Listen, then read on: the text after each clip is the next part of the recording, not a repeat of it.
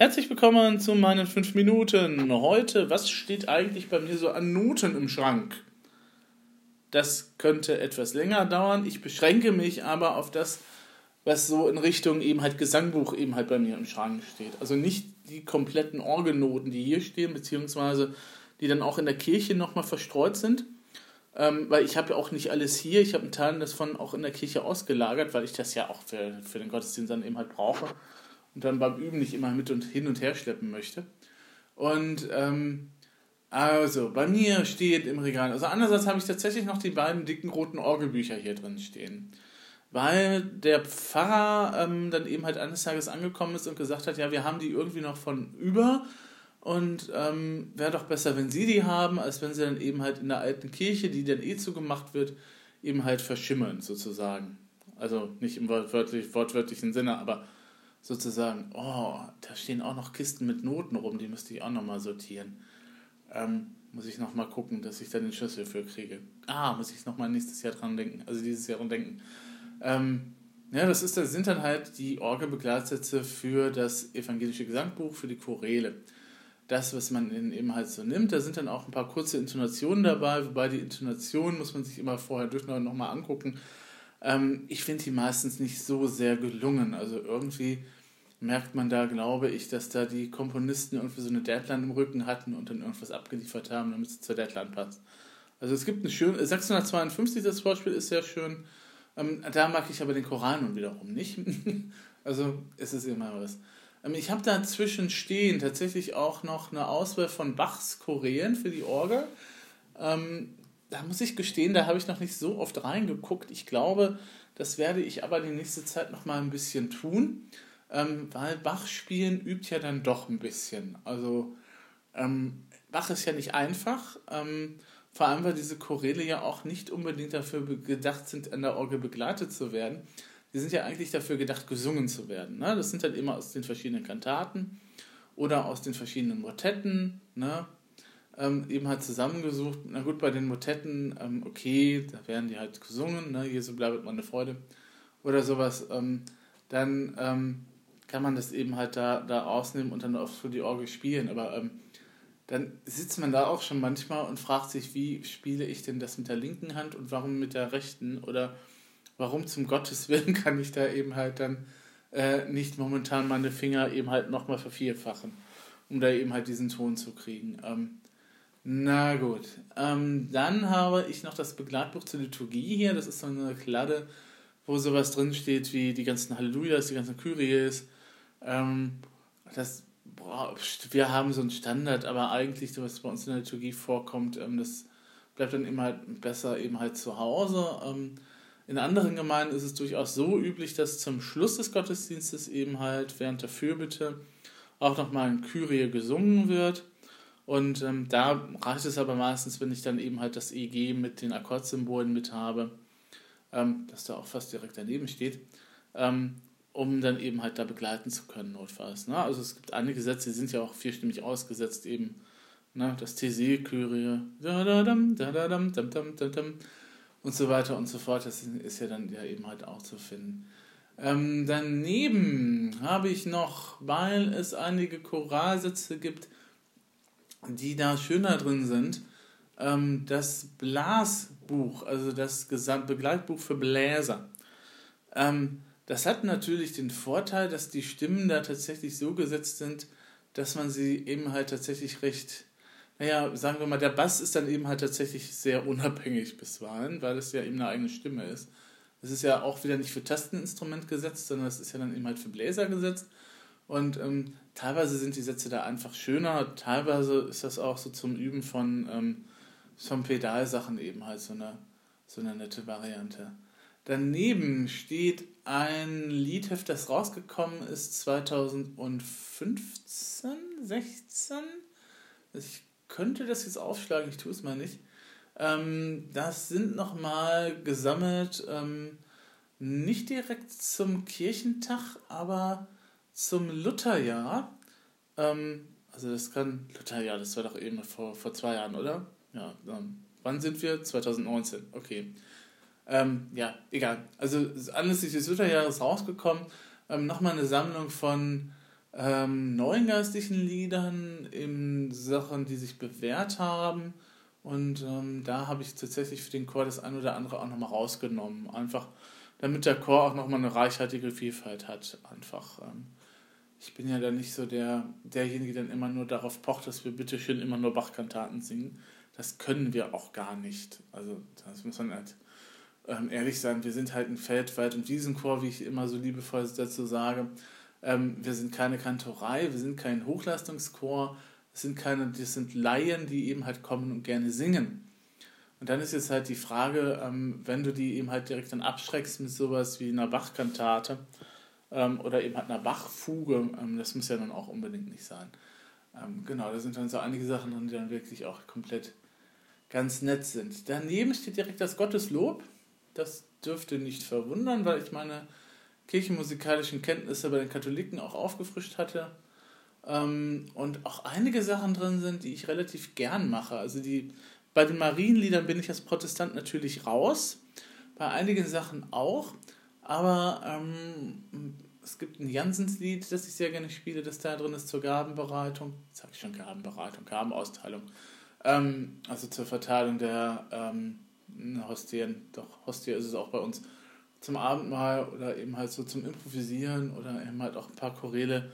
Na, also Menschen, die ihr wart verloren, wird bei meinem Chor total gerne eben halt zu Weihnachten gesungen. Warum sollte man das halt nicht auch sonst mal spielen? Oder, ne? Ist ja eben halt ein Geben und Nehmen. Hm. Dann haben wir das Liederbuch zwischen Himmel und Erde. Das ist eher so ein, das sind, da sind eher neuere Sachen drin. Wobei neu ist dann auch so eine Definitionsfrage. Ich glaube, ähm, einige Sachen, ähm, die jetzt im EG sind, sind da auch drin. Ähm, ich glaube, das älteste ist, glaube ich, so von 2000 rum, was da drin ist. Also auch schon wieder knapp 10 oder 20 Jahre bald schon wieder rum. Ähm, aber eben halt mehr dem NGL angeliefert. Das ist in dem sogenannten neuen geistlichen Lied. Das ist so eine Variante, die in den 70er Jahren aufgekommen ist, 60er, 70er Jahren. Vertreter unter anderem der gute Herr Janssens, der dann länger gemacht hat, der Herr Fitz und so weiter und der Hammer, der Siebald und so weiter und so fort. Das sind halt ähm, Sachen, die teilweise sehr rhythmisch sind, die gehen noch nicht in Richtung Gospel, ähm, aber sie brauchen eben einen Rhythmus und einen gewissen Drive und äh, die sind dann eben halt im Himmelbuch zwischen äh, im Niederbuch zwischen Himmel und Erde auch unter anderem versammelt. Es gibt auch Gemeinden, die das tatsächlich als Gesangbuch nutzen. Das weiß ich, weil ich da mal vertreten habe. Ähm, wie gesagt, also wenn es neuere Lieder dran geht oder eben halt neue Kinderlieder, neu in Anführungsstrichen dann, dann auf alle Fälle da. Daneben steht direkt die neue Ausgabe des Halleluja, das ist ja letztes Jahr neu, neu erschienen.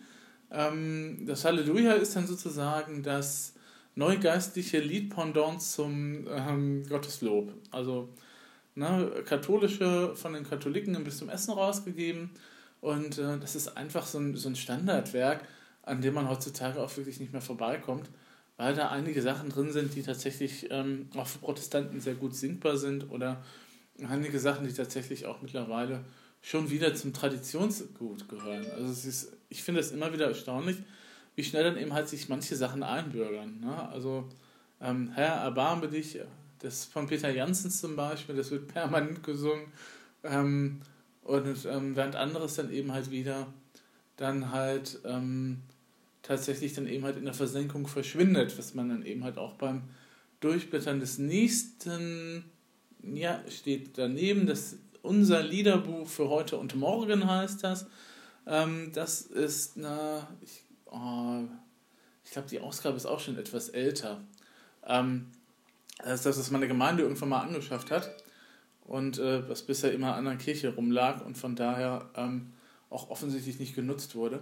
Ähm, das atmet so eher so den Geist tatsächlich der 60er, 70er Jahre. Also da sind sehr viele Sachen von Peter Janssens drin, was mich persönlich sehr freut, obwohl Peter Janssens dann auch nicht immer den Hit gelandet hat oder die musikalische Eingebung hatte muss man ja auch sagen. Ähm, aber es sind auch so Sachen, die ich dann eben halt ähm, kenne, weil wir, weil ich das in meiner Jugend zum Kindergottesdienst eben halt benutzt habe. Ne, meine Uraltgemeinde hat das immer so mit einem Kindergottesdienst benutzt. Da sind normal, in der ersten Kategorie sind normale Choräle drin mit äh, Akkordbezeichnungen. Dann gibt es eben halt so diese ganzen neuen geistlichen Lieder. Die Sache Jesu braucht Begeisterte ist da mit drin, unter anderem. Ähm, was ist denn noch so prominent? Äh, ja, gut. Ähm, na, Herr, deine Liebe ist wie Gras und Ufer. Bevor das wirklich im EKG drin stand, stand es da drin. Ähm, das ist ja mittlerweile auch im EG drin. Ne? Also, äh, wie gesagt, einige Sachen sind ja tatsächlich dann sehr schnell eben halt beliebt und bekannt geworden. Ich glaube, kleines Kind von Hoffnung müsste da auch drin stehen und sowas. Ne, das sind dann so diese 60er, 70er Jahre, ne, so Aufbruchsstimmung und so. Ja, soziale Ungerechtigkeit müssen wir auch nochmal benennen dürfen, auch in Liedern ja, und so weiter und so fort. Und äh, das atmet dann halt den Geist dazu. Und ähm, dann haben wir natürlich noch das EG in der Fassung für Band. Was ich immer wieder mitnehme, auch immer zu Vertretungen mit habe, weil ich nie weiß, ob die dicken roten Orgelbücher tatsächlich am Platz sind. Das ist mir jetzt ähm, bei der Vertretung in den letzten Sonntagen tatsächlich passiert, dass ich in der, in der Gemeinde war und diese dicken roten Orgelbücher, die eigentlich Standard sind und eigentlich vorhanden sein müssen, ähm, das ist Pflicht, dass die Gemeinde sowas hat. Also ne, wirklich. Ähm, die waren halt nicht da. Die waren halt nicht auffindbar. Ich weiß nicht, wo die waren, weil als ich das letzte Mal da war, waren die nämlich wieder da in der Gemeinde, wo ich vertreten habe. Und ich dann so, hm, Gut, dass du jetzt eben halt das EG mit den Akkordangaben drüber hast, denn dann kannst du notfalls eben halt tatsächlich auch damit begleiten. Würde ich auch jedem raten, sich diese Kunst anzueignen. Selbst wenn man nur den Grundton des Akkordes in der linken Hand spielt, das reicht für die Gemeindebegleitung vollkommen auf. Aus, wenn man noch etwas weiterentwickelt ist, kann man noch fanciere Dinge damit anstellen. Zum Beispiel kann man dann eben halt auch tatsächlich A verfolgen, wo die Gemeinde jetzt in welcher Strophe ist beziehungsweise wo man jetzt momentan ist und welche, wie viele Strophen man noch hat, ähm, singen muss oder begleiten muss, ähm, was ganz vorteilhaft ist. B kann man natürlich dann sich auch vorher nochmal den Text angucken und sagen, okay, das begleite ich jetzt mal ein bisschen anders oder ich packe dann eben halt nochmal eine andere Stimmung dazu, weil der Text dann des Chorals an dieser Stelle eben halt anders ist. Ähm, was ja auch so eine Sache ist, ähm, wo wir uns natürlich als ähm, Standardmusiker, und da, da nehme ich mich auch nicht aus, es uns ein bisschen leicht machen, wenn wir halt sagen, okay, wir haben jetzt einen Satz, der steht halt in diesen dicken roten Orgelbüchern und den spielen wir dann halt immer. Ähm, klar, ist einfacher für uns, weil wir dann eben halt tatsächlich äh, nach einer Zeit fast ein Repertoire eben halt von, wie viel sind es jetzt? 600, 660 Liedern irgendwie so, dann vielleicht größtenteils auf der Kippe haben. Es ist natürlich ein bisschen weniger. Ähm, wir singen ja nicht in den, äh, in den Gottesdiensten immer alles aus dem EG und manche Sachen, ähm, da muss auch ich dann eben halt auch noch mal gucken und feststellen, okay, das ist ja eigentlich ganz hübsch, warum singen wir das nicht? Ähm, Miriam schlug die Pauke zum Beispiel aus dem Anhang bei uns, wird kaum gesungen. Verstehe ich gar nicht. Ist doch ein schönes Lied über die Frau, über die Schwester von Mose. Schwester, nicht Frau, Schwester. Und ähm, die Befreiung im Roten Meer. Und äh, Gut, dann kann man auch spielen, wenn das Rote Meer grüne Wellen hat. Dann sind wir frei. Oder man kann dann eben halt auch nochmal andere Sachen machen. Also, ähm, wie gesagt, ähm, na, also man wird nie in seinem, glaube ich, Kirchenmusikerleben komplett das EG durchgespielen, weil jede Gemeinde da auch was anderes ähm, hat und jede Gemeinde andere Lieder hat. Und ähm, je nachdem, ähm, was eben auch die Pfarrer eben halt bevorzugen. Also ich habe in den Adventstagen ähm, tatsächlich permanent die Nacht ist vorgedrungen gespielt, weil der Pfarrer das irgendwie total super findet. Ich meine, ich mag das auch, aber so nach dem fünften Mal, hm, könnte man dann auch nochmal sagen, zahlen lassen, ne? Oder, ja, gut, Udo Fröhliche jetzt die letzten zwei Sonntage, drei Sonntage noch, ähm, so als Abschluss ist natürlich klar, weil wir sind noch in der Weihnachtszeit, ähm, habe ich immerhin dann halt nochmal die Oberstimme mitgespielt. Das ging tatsächlich einigermaßen. Ich müsste mal mehr Oberstimmen spielen oder mal gucken, dass man da tatsächlich nochmal Sätze hat, wo eine Oberstimme drin sind. Ähm, das ist ja im englischen Raum irgendwie ganz gang und gäbe, habe ich so irgendwie mitgekriegt, dass es eben halt die Hymne gibt, die Hymn, Heimen, wie spricht das eigentlich aus? Hymn, Heim? Eben halt gibt und dann gibt es den Descent oder Descent, der da eben halt oben drüber schwebt und äh, da machen die Komponisten auch neue. Also John Watter hat zu einigen ähm, altehrwürdigen Hymnen dann eben halt tatsächlich auch noch neue Oberstimmen geschrieben. könnte man ja auch mal für Deutschland übernehmen. Ähm, ja, das ist so das, was ich hier drin stehen habe. Was an der Orgel noch zu finden ist, sind dann natürlich so die ganzen Sachen wie Choralvorspielbücher, ähm, was ich hier auch noch in der Schublade habe oder auf dem, auf dem Regal habe, sind auch noch ganze Sachen für den Chor oder Choralsätze oder Sachen, die eben halt ich mir selber angeschafft habe und die nicht für die Gemeinde gedacht sind.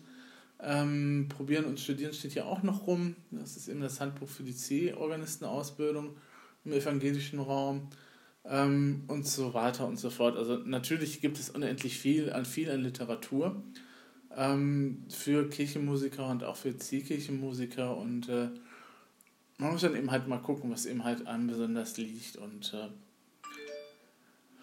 ja, demnächst werde ich auch noch mal gucken, dass ich mal noch mal ein bisschen mehr irgendwie aus dem Barock noch mal ein bisschen mehr übe, weil das in der letzten Zeit ein bisschen untergegangen ist, aber ähm, man hat halt auch nicht so immer unbedingt Lust, eben halt irgendwie Barock oder das aus der Hochglanz eben halt der, der französischen Orgelmusik irgendwas zu machen, wobei die Sachen da für mich auch teilweise echt zu schwer sind. Also ich kann keine Toccata und Fuge in dem Moll von Bach spielen. Das geht einfach nicht. Punkt.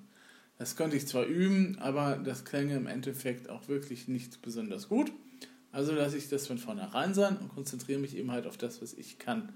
Und ähm, das ist eben halt, glaube ich, ähm, das, was man eigentlich als Kirchenmusiker auch ein bisschen können sollte. Ich meine, ich bin froh, wenn es natürlich Spezialisten für Gospel gibt und Spezialisten für den Pop-Bereich, für den Bereich der populären Musik.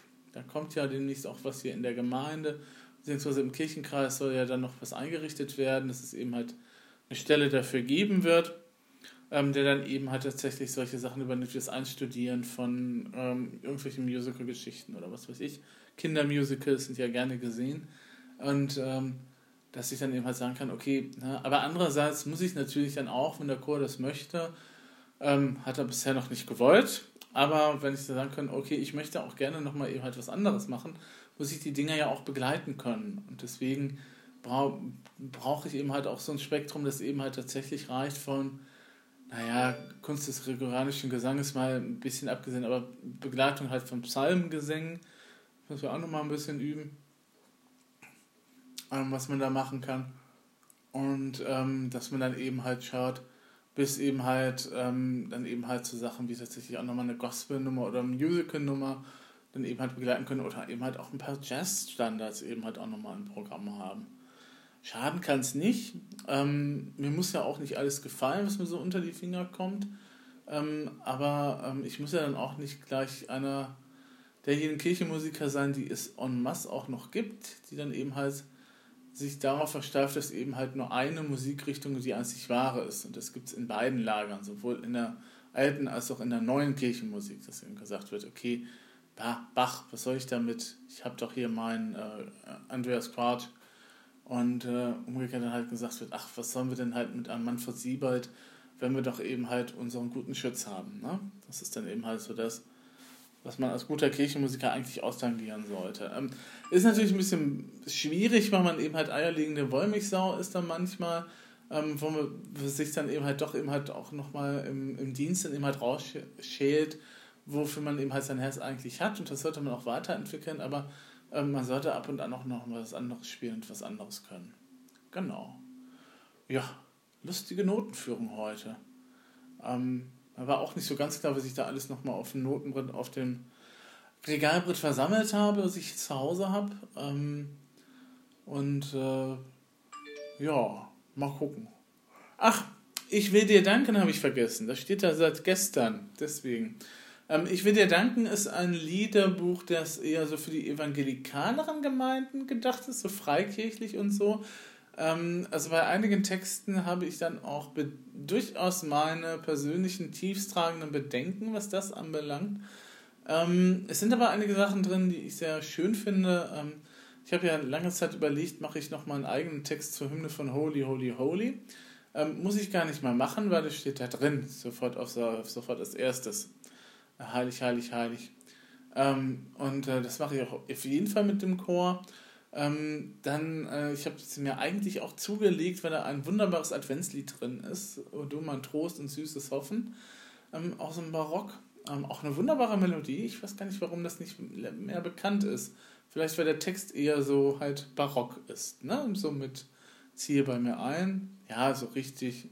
Also es ist eher so Richtung, wie soll ich dich empfangen? Ne? Also so mit, ne? und wo du mal ein Trost und süßes Hoffen, dass mich nicht länger meiner Pein, sondern dann komm und ziehe bei mir ein. Ne? So in der Regel ähm, es dahin. Und ich kriege die ganze Zeit irgendwelche Nachrichten. Ich muss mal gucken. Ach, 21.02 Uhr. Es ist die Twitter komplett. Gut. Ähm, da kann ich euch gleich darauf auch noch aufmerksam aufmachen, darauf aufmerksam machen. Die Tromplet findet ihr auf Twitter jeden Abend ein Abendgebet, ähm, das ihr entweder live mitverfolgen könnt oder später nochmal nachbeten könnt. Ähm, ich habe da auch schon mal vorgebetet, das war ganz nett. Und äh, wenn ihr dann eben halt einen schönen Tagesabschluss haben wollt, dann schaut da halt mal rein und äh, wir hören uns die nächsten Tage dann halt wieder. Gehabt euch wohl.